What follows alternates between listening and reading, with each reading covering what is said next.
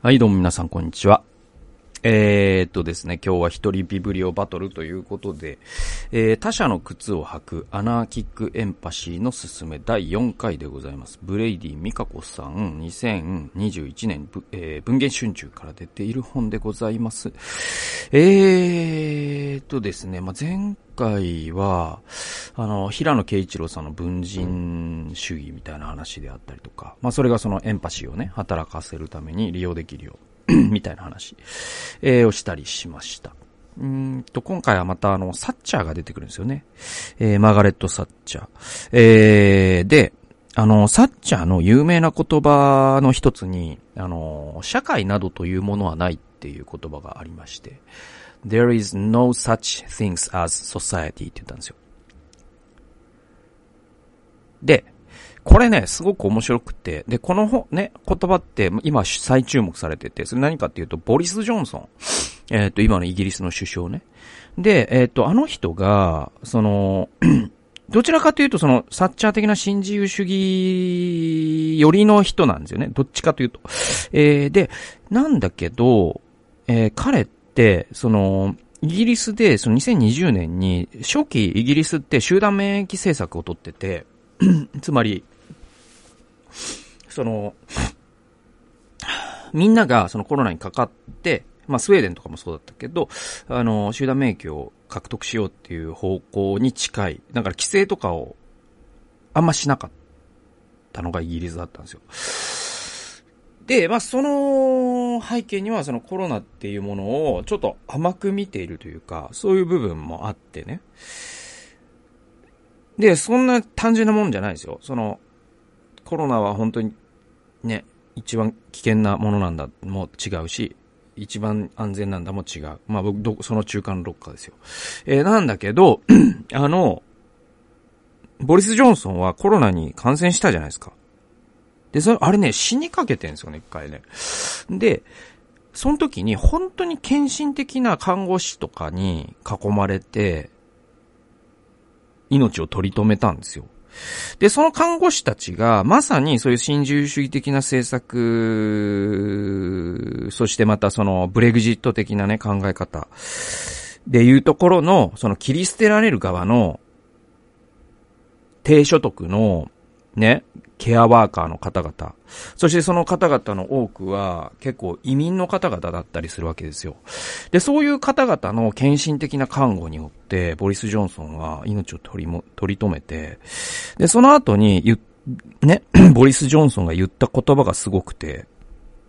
There is such things as society って言ったんですよ。社会というものはあるって言ったんですよ。これだから明確なサッチャーへのオマージュというか、アンサーで、すごい僕ちょっと感動すら覚えたんですよね。で、その後にボリス・ジョンソンって本当に明確に態度を変えたんですよね、コロナに対するね。だからああいうのってさ、その君子表現数じゃないですけど、あの、人間って変わるんだなっていう、なんかすごい、僕はちょっとこのコロナの中の、あれ、数少ない希望を抱いたニュースの一つだったんだよね。あの、ボリス・ジョンソンの社会というものはあるっていう発言ね。で、それに対して翻って、その日本ですよ。で、えっと、菅首相がですね、自助、共助、公助って言ったじゃないですか。で、これ順番が重要で、自助が一番基本になるものなのだと。で、それでも無理なら共助。つまり、その、互いに助け合う。つまり家族が家族を助けたりとか。ね。あの、一番大事なのは自助ってことですよ。自分で自分を助ける。自己責任ってことです。まず基本にあるのが自己責任。で、次にあるのが共助。共助。つまり、そのね、家族で飢え死にしそうな人がいるなら、家族がまず不要せよってことです。で、それでもダメな時は、まあ、3番目のオプションとして控除っていうのもあるよ。最悪の場合、えー、生活保護っていうのも、まあ出しても、うーん、場合によっては、みたいな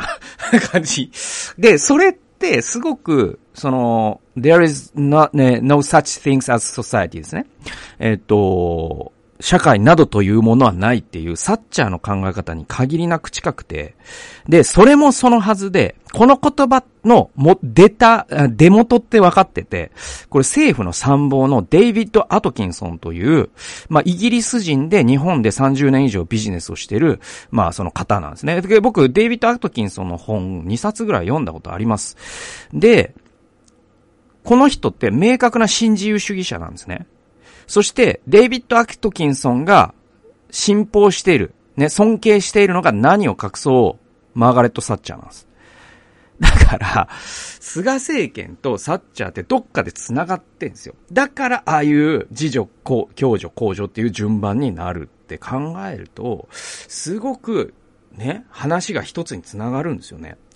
えっ、ー、と、114から115ページ読んでいきましょう。サッチャー首相が誕生して2年後の1981年、英国では戦後最高の失業率を記録した。はい。まあ、サッチャーがね、そういう、まあ、弱者切り捨てっていう言葉もあんまりなんかちょっと思考停止ワードだから使いたくないけど、要はその小さな政府っていうのを目指して、そのね、福祉とかが、そのね、財政を圧迫してるから成長が妨げられてるんだっていうことで、そういう生活保護とかを切っていったわけですね。で、その結果失業率もすごく実はマックスになってるんですよ、その時に。で、えー、で、富裕層はむしろ減税されたわけですね。あの、法人税とかを減税したから。えー、で、それによってイギリスの経済って実は指標的には韓国の IM IMF の介入と結構似てて、その、指標的にはというか GDP という数値はその後実際上がるんですよ。で、それはその シティっていう、えー、金融業とかがすごく持ち直したっていうのもあるし、えー、ね、だけど一方でイギリスの地方ですね、そのロンドンじゃなくて、その地方として本当にボロボロになったんですよ。で、そういうどれぐらいボロボロになったかっていうのはやっぱり あの、ダニー・ボイルのねト、トレインスポッティングとか、あとはまあその、ケンローチの映画とかぜひ見てほしいんですけど、本当にボロボロになっちゃったんですよ。その引き換えに、まあその GDP というものを得たっていうのがサッチャーで。で、えー、続き読んでいくと、そのと、この年、リバプールのトックステスで、トックステスで468人の警察官が負傷し、約500人の若者が逮捕される大規模な暴動が起きた。ちょっとこのね、政府には我慢ならないという失業したね、若者たちがいっぱいいたわけです。で、その翌週、サッチャーは現地を訪れ、現地の人々と話をした。ある黒人の若者が当時の映像の中でこう語っていたのが印象的だった。で、ここからが結構面白い話で、で、こう すいません。で、今までのね、えー、話を、その、そうする。なんか、サッチャーっていかにも冷たい人だなと思うじゃないですか。違うんですよ。あったかい人なんですよ。これが、実は、その、エンパシーの肝に当たる部分なんだけど、いきますよ。その、要は暴動を起こした若者たちが起き、ね、いて、で、その事件の後に視察に行ったんですね。その、サッチャーが。で、その、サッチャーと話したという黒人の青年が何と言ったか。こう言ったんですよ。彼女は本当によく話を聞いてくれた。僕はそのことには賛辞を送らなければならない。彼女はちゃんと話を聞いた。ただ、なんというか、彼女は聞いたことには、あまりにも彼女自身の経験の外側には、つまり彼女が聞いたことは、あまりにも彼女自身の経験の外側にあるから、彼女は自分が聞いたことを受け止めることができないだろうと思う。というふうに、この黒人は語ったそうです。で、だから、その、揺るぎない鋼鉄の意志があったっていうふうにサッチャーはよく言われるんですよ。ね？鉄の女とかって言われるじゃないですか。で、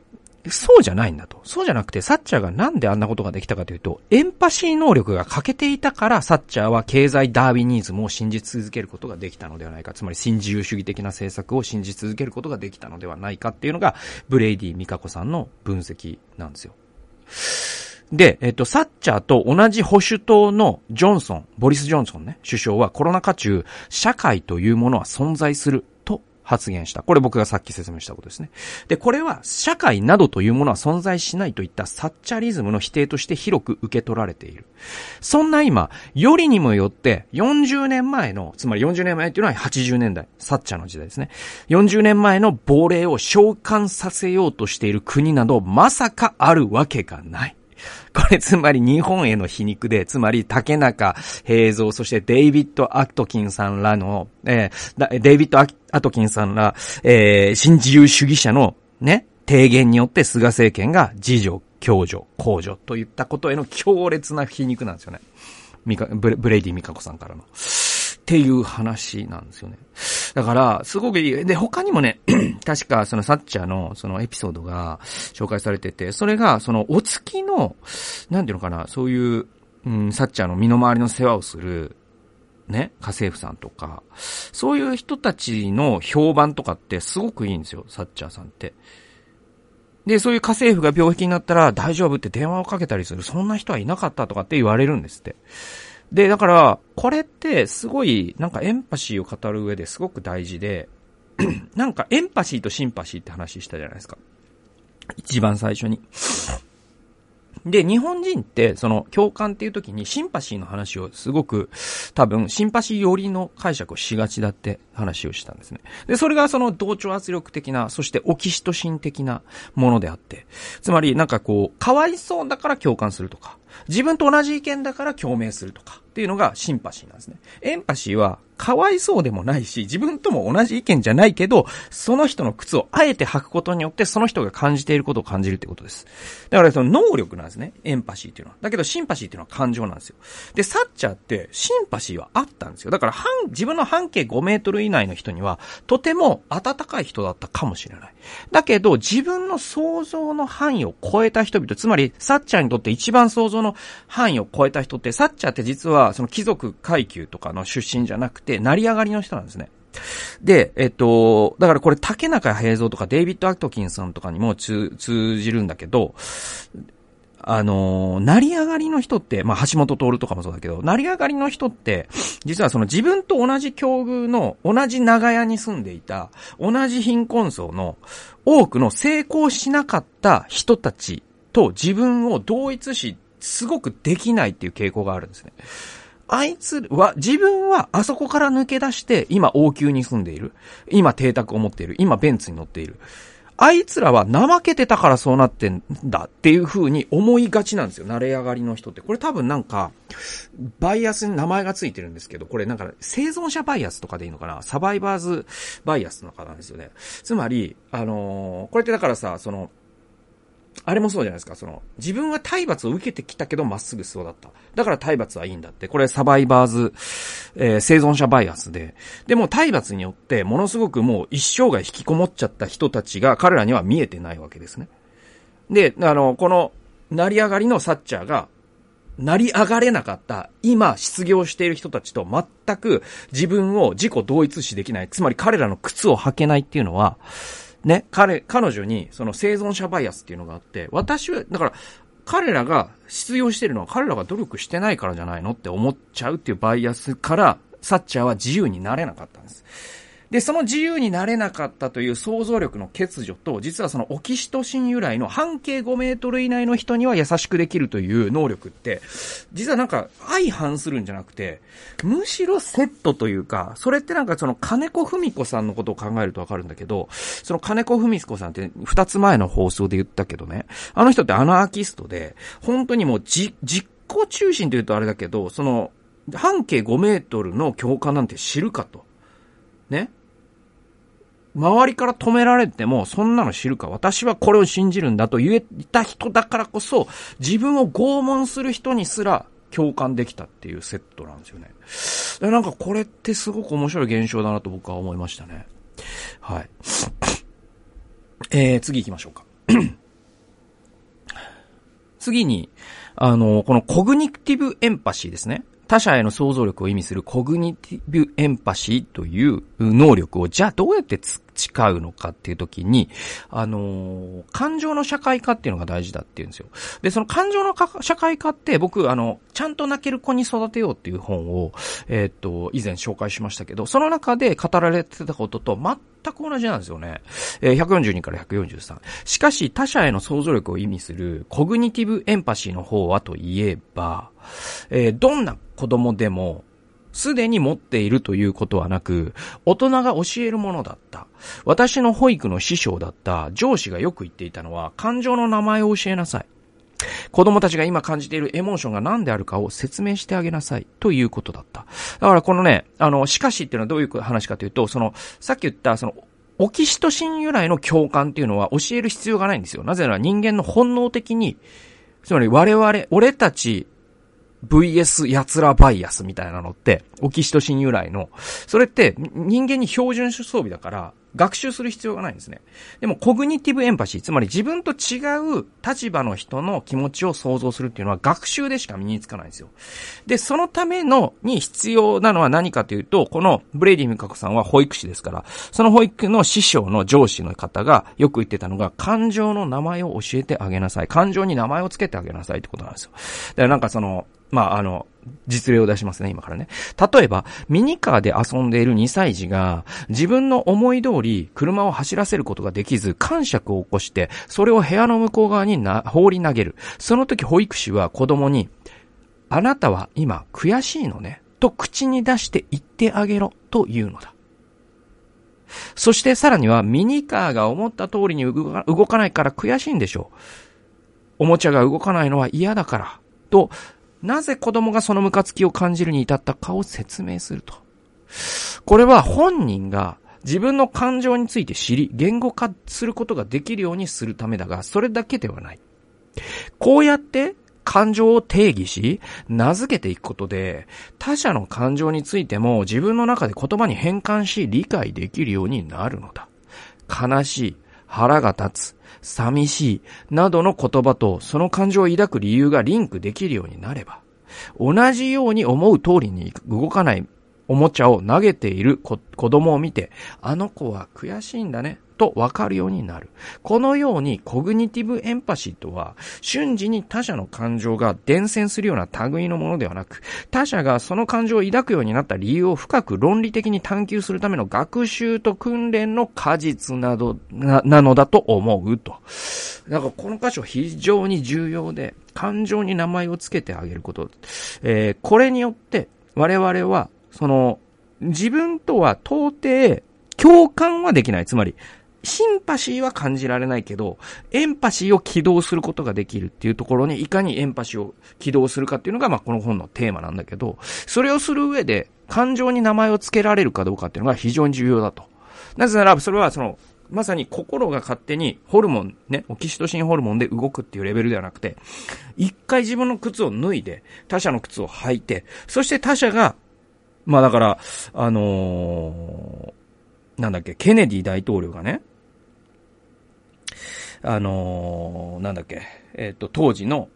えっ、と、ソ連のフルシチョフね。フルシチョフの靴を履いて何時間も歩いたっていうのが電気に書いてるんだけど、それってシンパシーでは絶対ありえないわけですよね。シンパシーなんて感じるはずがないんです。当時のソ連にね。まあ今のそのプーチンに我々がシンパシーを感じないのと全く同じで、シンパシーなんて感じようがないんだけど、だけど、あえて自分の靴を脱いで、今、ね、プーチンは、に何が見えているんだろう。まあ、日本だったら例えば、今、キム・ジョンウンには何が見えているんだろう。私はキム・ジョンウンだ。私はキム・ジョン、えー、キム・ジョン、えー、ジョンイルか。ジョンイルの子供。キム・イルソンの孫として生まれた総書記だと。私はこういう家庭教師に育てられ、私はこうやって生きてきた。お父さんはトラさんが好きだった。みたいな。ねえ、ねえそれを感じて、で考えていく上で、私にはこういう景色が見えている。そして、えー、彼だったらこうするっていうことを考えるっていうのが、エンパシー。を働かせる、コグニティブエンパシーを働かせるってことで。で、そのためには、実は感情に名前がついているということ、そしてその感情をなぜ感じるかという、その内在的論理ということを把握するための言葉の力っていうのが非常に重要になってくるんですね。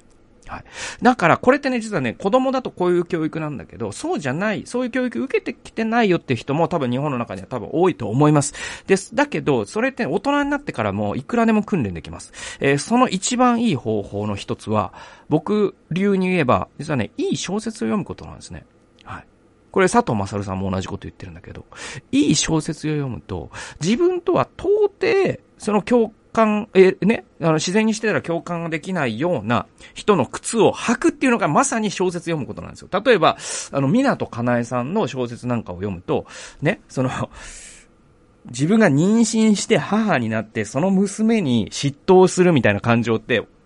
男の自分、僕には、なかなかできないんだけど、港かなえさんの小説を一冊読むと、それってこういうことなんだっていうのが、本当に、こう理屈じゃなくてわかるというか、その人のなんかバーチャルリアリティみたいな感じで体験することが疑似体験できるんですね。で、そういう経験をたくさんしたした人っていうのは、現実の世界でもコグニティブエンパシーを働かせやすくなるっていうのがあって、だからいい小説読むことっていうのは本当に僕はおすすめですね。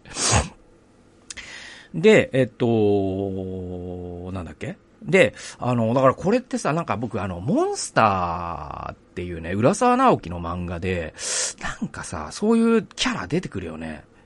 なんかその、ずっとこう、こう、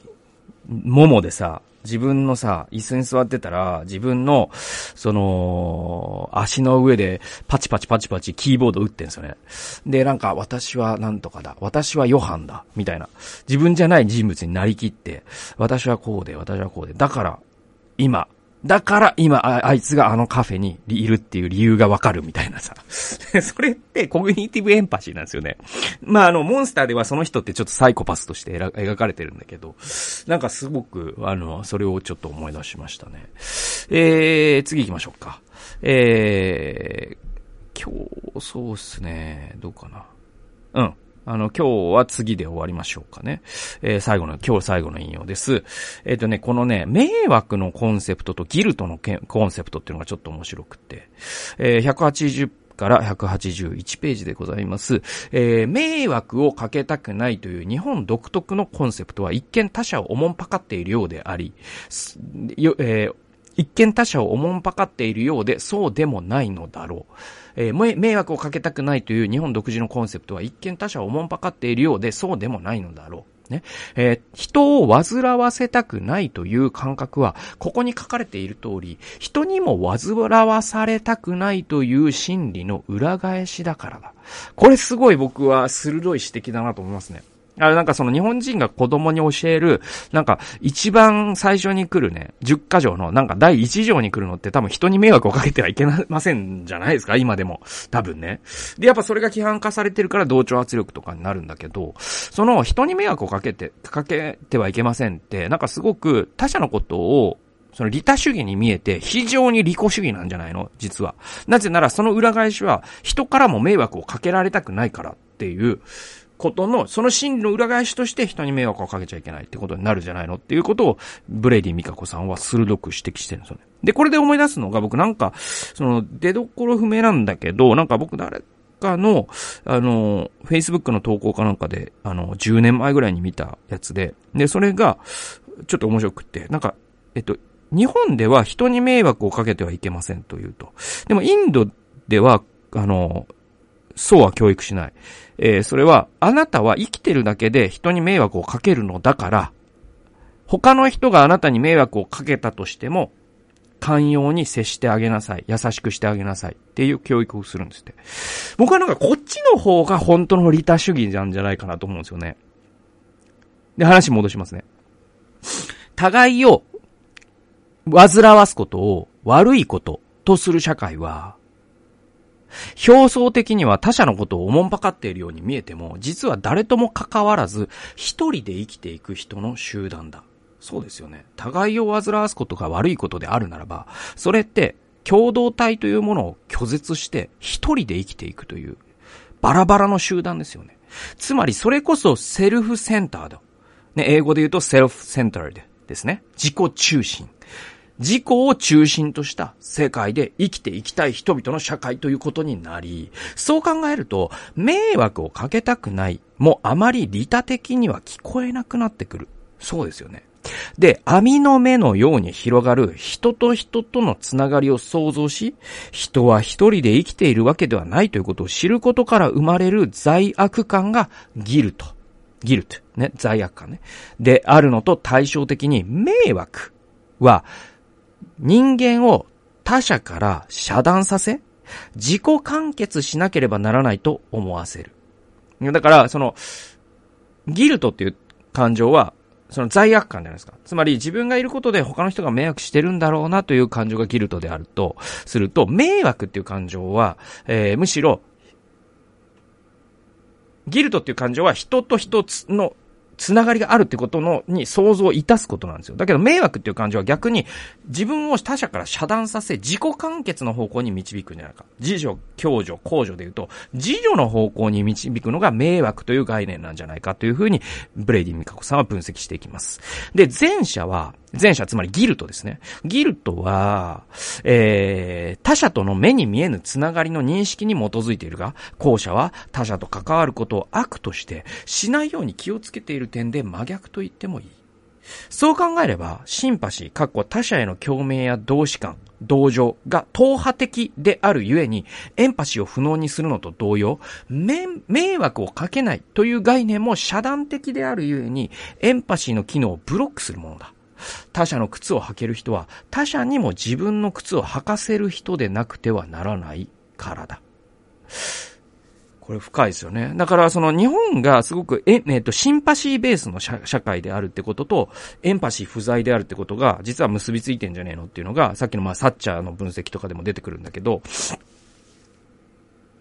シンパシーベースって党派的なんですよね。シンパシーって半径5メートルの話なんですよ。逆に言えば半径5メートル以外の人はどうなってもいいっていう考え方なんですよね。でも、エンパシーって半径5メートルどころか地球の裏側の人の自分とは全く文脈の違う人のことすら想像するのがエンパシーだから。だからシンパシーによって、シンパシーというぬるまに湯に浸かることって実は、あの、半径5メートル以外のにいる人からしたら実は無慈悲な行為なんですよね。